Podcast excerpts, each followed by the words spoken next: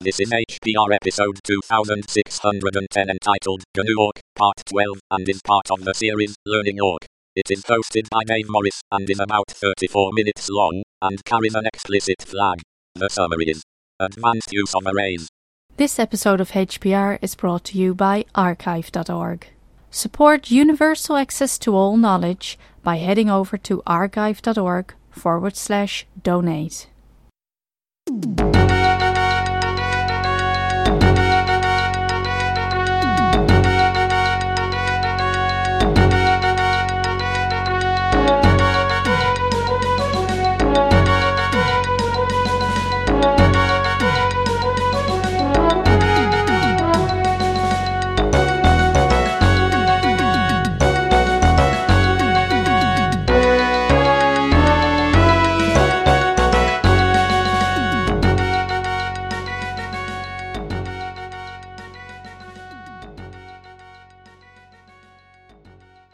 Hello, everybody.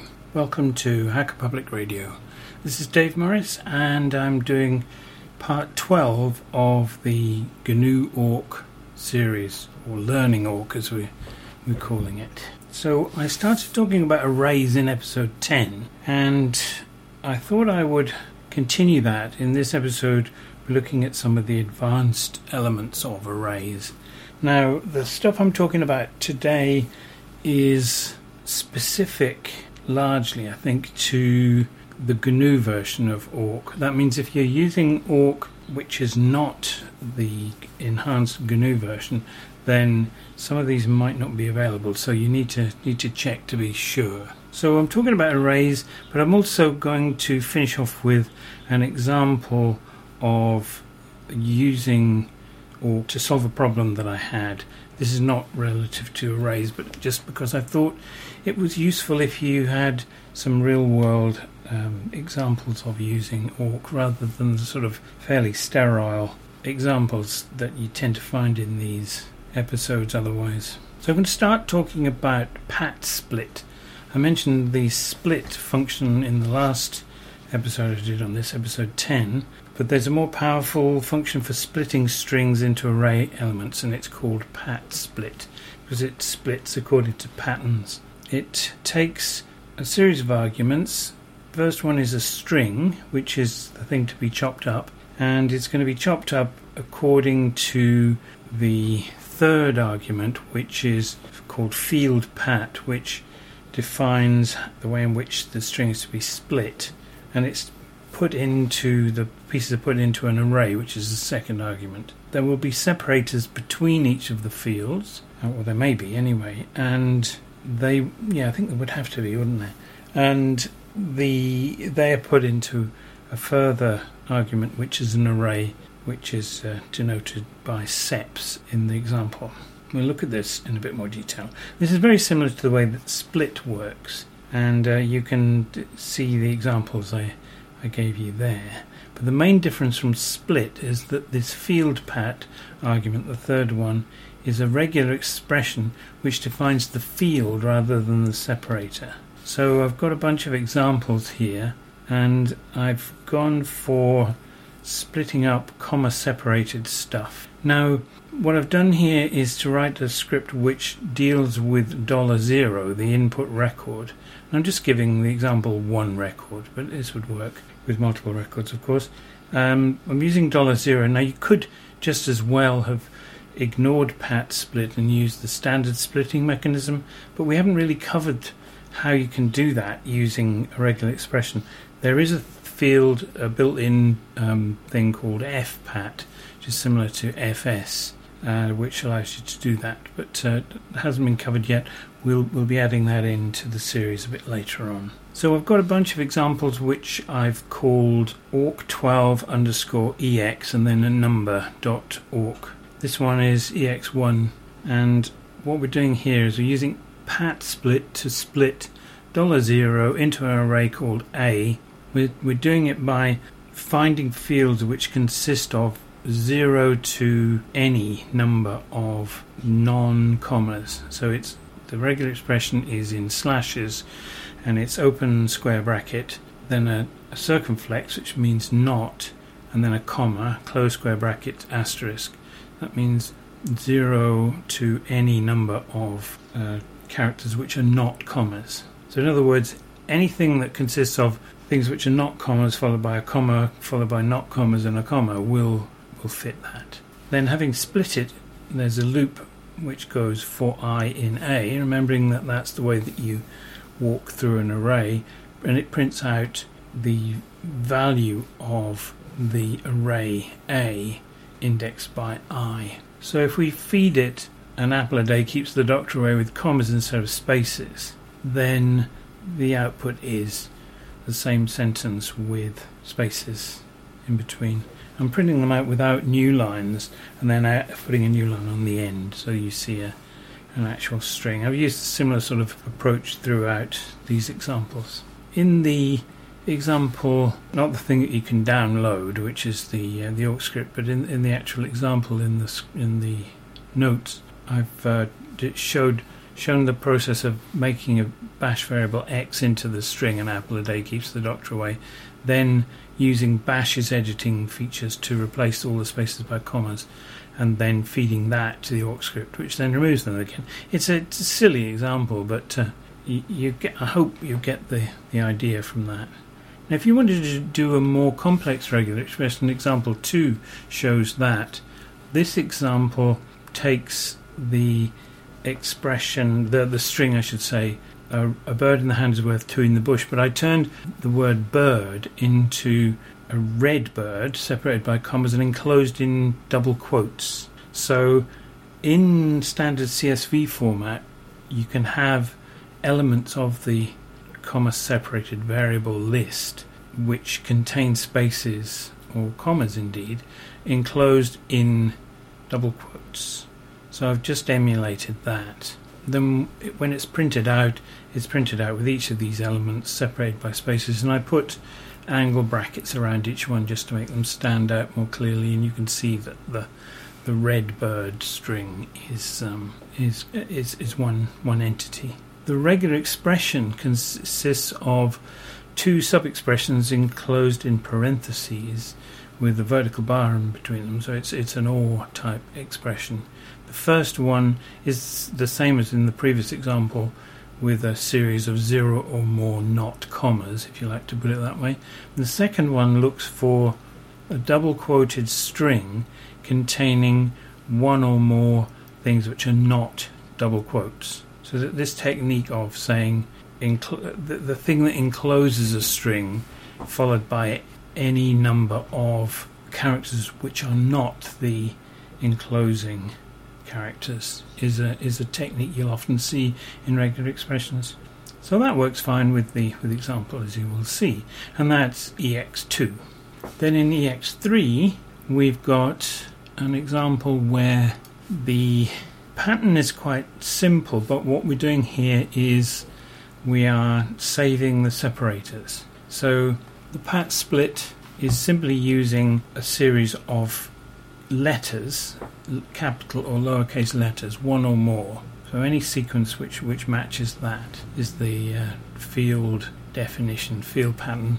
We're saving the result in a, an array S. The script prints out all of the elements of the array which are, which are captured by splitting, and of course I've called the array A because I've not I've got much imagination. No new lines, just spaces in between the, the elements, followed by a new line at the end, and then similar loop to print out the contents of the array S. Now, when I say similar loop, it's not quite the same because this time it's a counted loop because when you run patsplit, it returns the number of fields that it found, and uh, I captured that in a variable called FLDS, short for fields. So I used that in a loop, setting i equal to 1, then um, adding 1 to it until while it's less than or equal to that number of fields. So that prints out all of the separators, and then it puts a new line on the end. So the result is you get the the words in the sentence fed to it, followed by a line containing all the separators. What I fed to it was the expression grinning like a Cheshire cat, where each word is separated by a number of hyphens. So the first thing you see is grinning like a Cheshire cat separated by spaces, followed by all the, the different hyphens separated by spaces. It just so happens that the separators, the hyphens, are the same length, sequence of hyphens, same length as the word before it. And I just wrote a little um, awk script to, to do that, which I've included in the notes here, but I've marked it skip unless you're really interested. So I won't read this one out. You, you can dig into it if you really want to. It is available for download if you want to grab it and mess around with it.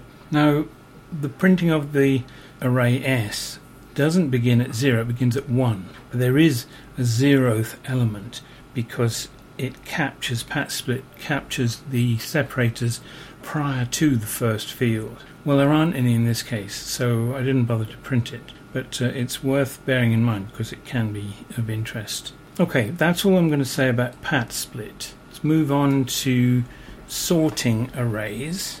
Basically, there are two main ways to do this. The first one is to use an extension in GNU awk, which is a built-in array variable called procinfo, all in uppercase. The element of the array is has the the index sorted underscore in because that's a that's a string. It has to be in double quotes. So PROCINFO square brackets quote sorted in quote close square bracket. That's the the magic variable which can be used to control how arrays get sorted. In the original version of awk, the, the non-GNU version, then arrays came back in an arbitrary order when you, you loop through them. So sorting them could be a bit of a pain. And I know this because that, that was one of the things I had to do in my early um, computing career. When I started to use awk, there was no sorting built in.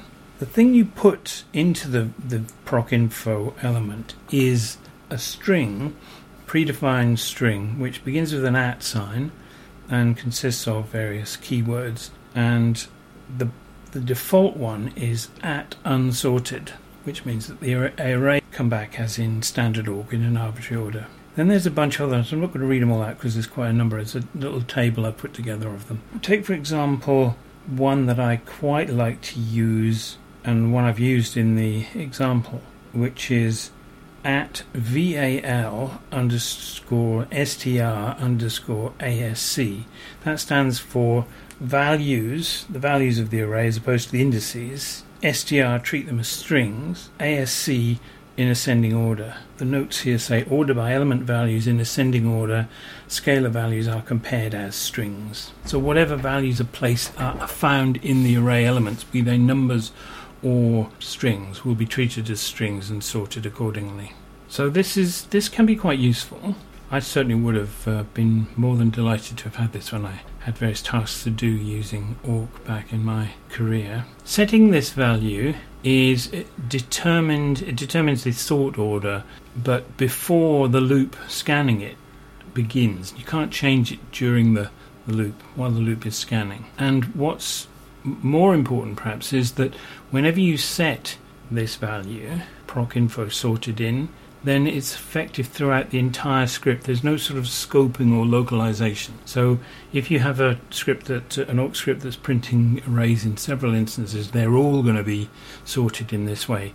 You can change the value between instances of writing it out, of course, but uh, you, you can't. And you can also switch it off by setting it to unsorted, but it has a wider effect than might be obvious there's a bit more to what to this thing than I've mentioned here, and I've just alluded to it because arrays can be more complicated than we've seen so far. Plus, also, this PROCINFO sorted in can also contain the name of a function which will perform sorting on the array for you. It's a, a function that you have to define.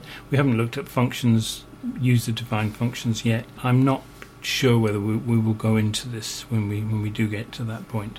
I pointed to the GNU Awk Manual, uh, section 8.1.6, which covers this in a lot of detail. So if you really need to use this, then that's the, the place to go. So there's an example which is called EX4, another downloadable one, and it consists of a begin rule.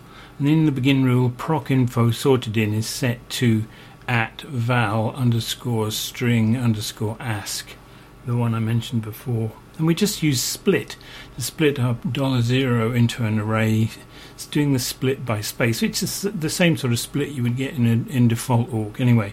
But um, if you split stuff in the usual way with awk, you, you can't easily sort it, and it doesn't go into an array. Then the script prints out the elements of the array and it will come out, they will come out in sorted order. It uses for i in A, as we've used before. It prints out the value of i and then the, the, the value the value of the A, A array indexed by i. I've fed it the string an Englishman's home is his castle. And because it's sorted on the value, it comes out as an Englishman's castle his home is. And you'll see the indexes are not in sorted order the values are in sorted order, alphabetically sorted, with the capitalized letters before the lowercase ones. It's quite. I think that's quite a potentially useful thing. I have certainly used this the sorting capability in the past to capture frequency information from bits of data, and um, frequencies are often a thing that were quite uh, important bits of knowledge in the environment I worked in and having a sorted list of frequencies was often a, a useful thing to, to have. So uh, sorting in this way, or alphabetically sorting the, the, names that you were you were doing frequency counts on, or something like that, was often quite a desirable thing for various reasons. So let's now look at the functions which are available for array sorting. Uh, b-yeezi mentioned them when he was doing his review of string functions in episode 11. The functions we're going to look at are called asort and asort i. Now, the two functions have pretty much the same arguments. I have listed them separately and described each of the arguments separately in the notes. The arguments are the source, which is the array that you're, you're going to be sorting. Then the second one is called dest, which is an optional one, which is the, the place you, you're going to put the results of the sort. And the third argument, which again is optional, how, is a way in which you can define the type of sort. The how argument, not too surprisingly, can be any of the strings that we've already seen. These at unsorted and at val string desc and ask and so forth that we saw in the context of the PROCINFO stuff. Anyway, let's look at the examples. I'll whiz through these fairly quickly. There are three of them. First one is um, EX5, and I've made them all fairly trivial, where I've defined an array and called it A, and the array is indexed by the numbers 1, 2, and 3. And in it, I've just put names. Jones was the first one, X, I was thinking of Mr. X when I wrote that, I think, and Smith and then I used asort A on that array and printed out the results. So using asort on that array A, which has got uh, the values 1, 2 and 3, the indexes, results in nothing very nothing very exciting. I had to do a double take on this one, example 5, because the array is being loaded up with indexes 1, 2 and 3 with the strings Jones, X and Smith then it's being sorted, and the sort will cause the the values to be sorted. So when it's printed out, you get Jones, Smith, and X in alphabetical order, but the indexes have been changed to be one, two, and three against the Jones, Smith, and X. So, in other words, the potentially the indexes are completely destroyed and are replaced by the numbers one, two, and three, or whatever, whatever is appropriate for the number of elements. And um, it's not very obvious in the example, so I apologise for that. But um, it's it's an odd thing to do in some respects because you're taking an array which has got indexes which one assumes are important and, and it's reordering the the indexes. So one stays at Jones, two instead of being X becomes Smith, and three instead of being Smith becomes X. So it's um it's a slightly odd thing to do, I guess you'd say.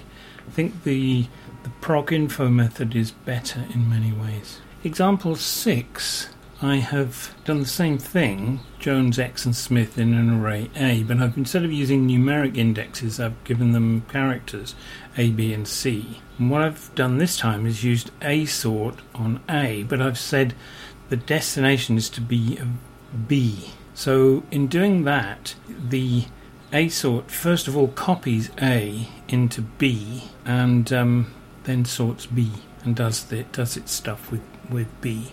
So there's a loop which loops through the array B and it prints out 1 Jones, 2 Smith, 3 X, the same as before. But then the second loop prints out the array A, which goes A Jones, B X, and C Smith. So in that case, the indexes have not been destroyed, but um, they are being messed up in the in the first one. Example EX7 uses the other function, A sort I, and it creates an, an array A where the the indexes are strings third, second, and first. So third is Jones, second is X, first is Smith. Then asorti A.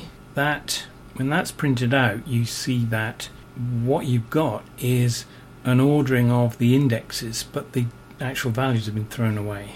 You might wonder what on earth's the point of that. I think I might be able to explain that in a moment. Example 8, number 4 in this group, uses A sort I, but with the, adest argument so that you, you don't destroy the original. And it's pretty much the same, except that it prints out it prints out the result by using one array to index the other. So it loops, it, it's sorting, it's asorti, the, the array A into B, and then it loops through B, so for I in B, and then for each element it prints out the array B indexed by I, and then it prints out the array A indexed by BI. So the result is first colon Smith, second colon X, third colon Jones. So effectively it's sorted them into the correct order by index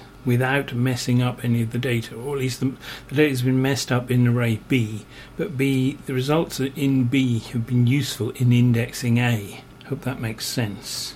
And I have to say that when I was uh, having to do sorting of this sort of stuff myself using you know, just basic sorting algorithms in awk, then that was the, the technique that I used. But it's a, it's a little it's a little odd until you get the get the idea of it and that's why I think they are uh, awk is changing these arrays because it's assuming you're then going to use them as as ways of indexing the original data. The next example, the fifth one in this particular group, EX9, uses the same sort of idea, the three elements in an array indexed by A, B, and C. It's using asort from A into B, but it's using the how value, the how argument, and it's using at val underscore str underscore desc.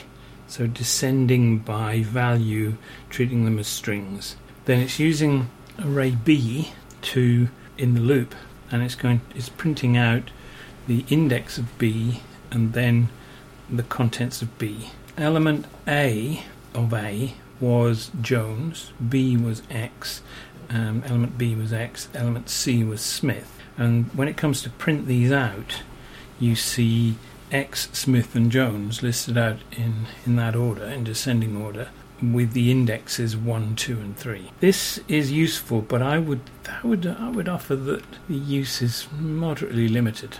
Okay, I, I've got a section here entitled Yet More About Arrays, but it's really just to say I'm not going to do any more about arrays just now. There is more to be said, though. There is a sort of multi-dimensional array capability in awk. For an original awk, it had this, and it's still available in GNU awk. And there's an, a considerable enhancement in that you can have arrays as array elements too in, in GNU awk. But I'm not sure that we're going to be co- covering these topics in this series. There's loads of information about this in the GNU awk manual if you want to dig deeper. However, if you if you feel if we receive any requests to recover this area in more depth, then we'll reconsider doing something about it.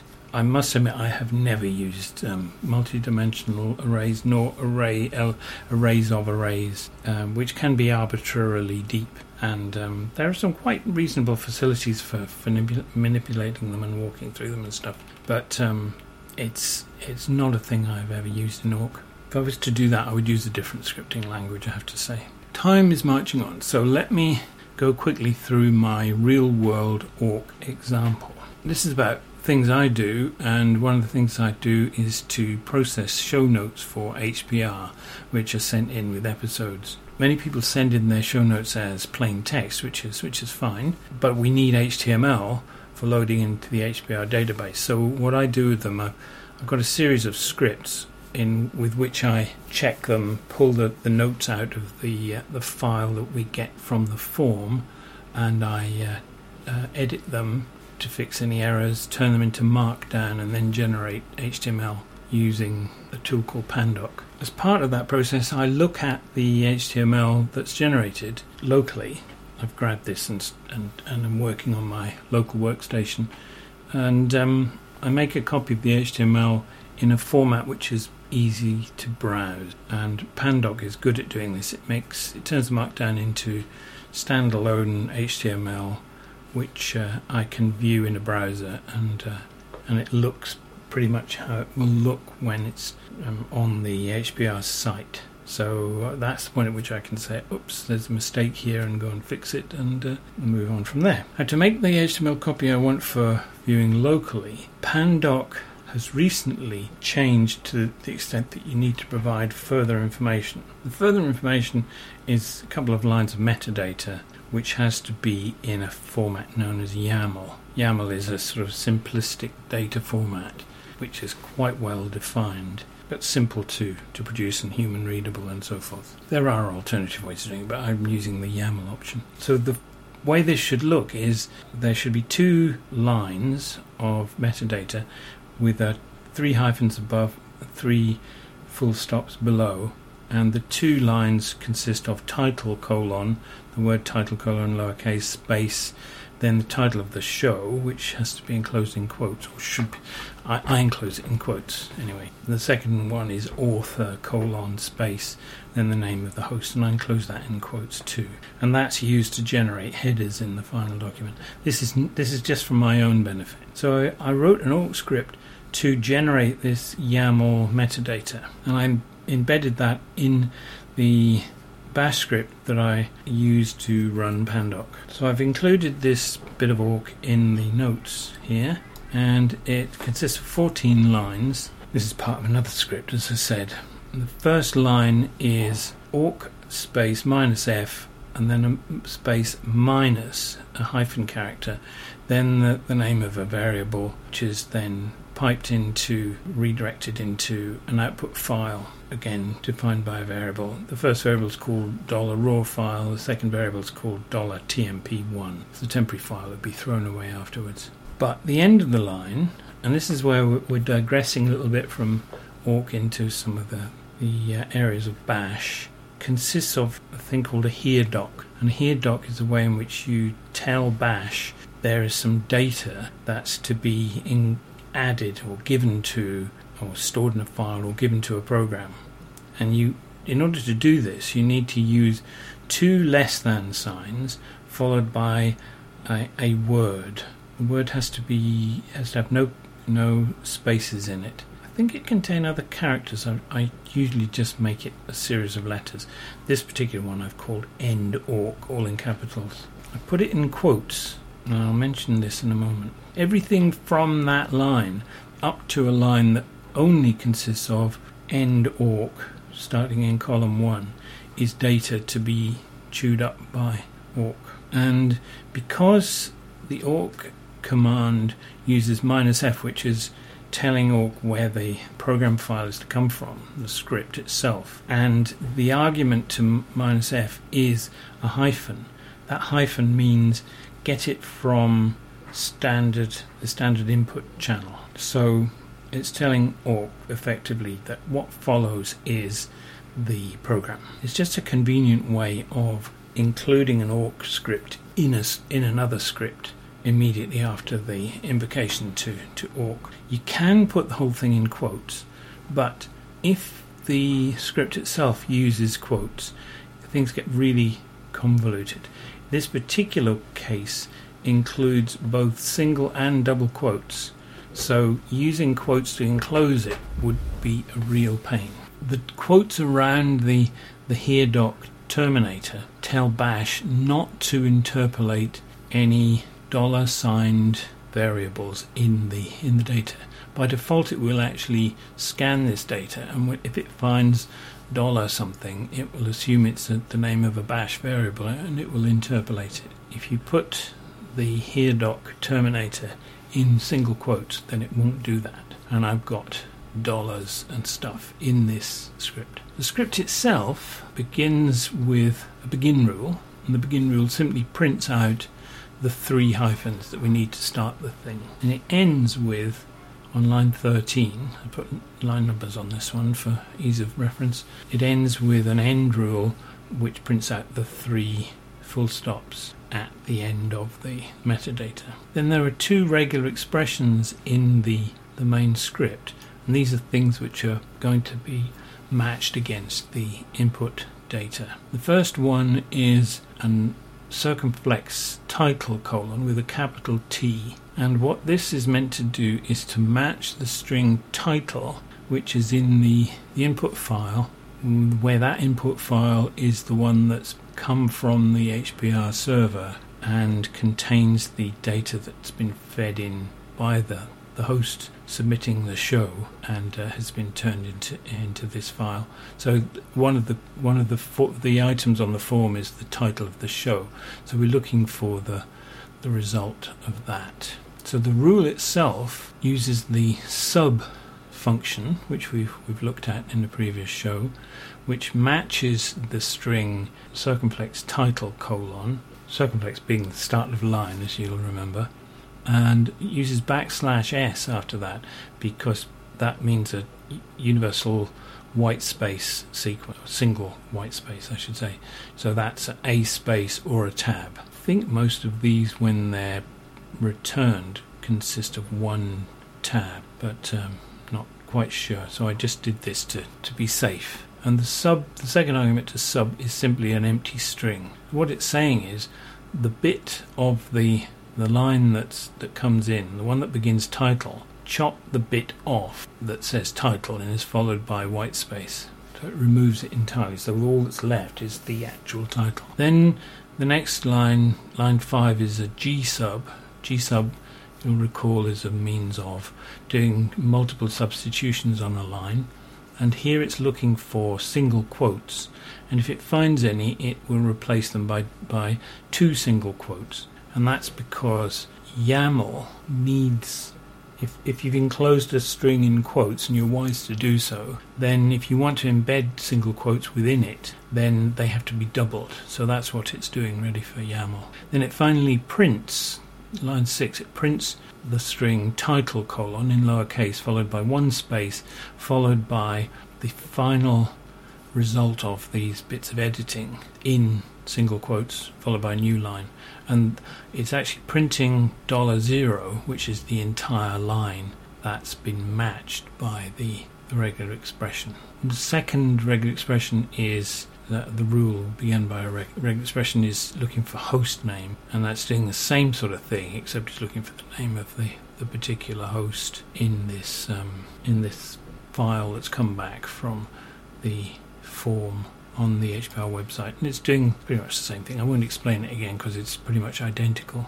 When that's finished, the result should be that the the four lines of metadata should be in the, the file whose name is in the variable tmp1. And then a bit later on in the bash script, there's a, a long line which calls pandoc to do the necessary thing. And as part of its arguments, I've printed them all out here in the notes, but I, I don't really think I should explain them because I'm not sure anybody's interested. But essentially, it's it's given Pandoc two data files called $tmp1 and $extract, which it's to process and produce some results in a file called full HTML along the way, it's told Pandoc to include the HPR CSS, which it's grabbed from the website.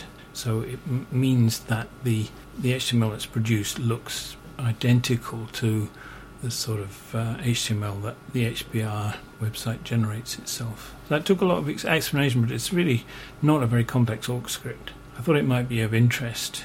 See the sort of thing that um, awk gets used for, at least the way I use it. And it also shows an example of using a bash here doc, which uh, people might not be that up to speed with. So that's it. That's the end of my show today. There are all of the examples I've mentioned are included in the show. There's an EPUB version of the notes. Okay then. Bye bye.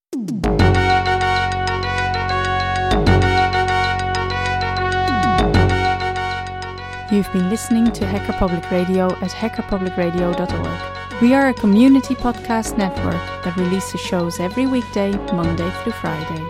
Today's show, like all our shows, was contributed by an HPR listener like yourself. If you ever thought of recording a podcast, then click on our contribute link to find out how easy it really is. Hacker Public Radio was founded by the Digital Dog Pound and the Infonomicon Computer Club and is part of the binary revolution at binrev.com. If you have comments on today's show, please email the host directly, leave a comment on the website, or record a follow up episode yourself. Unless otherwise stated, today's show is released under a Creative Commons Attribution Share Alike 3.0 license.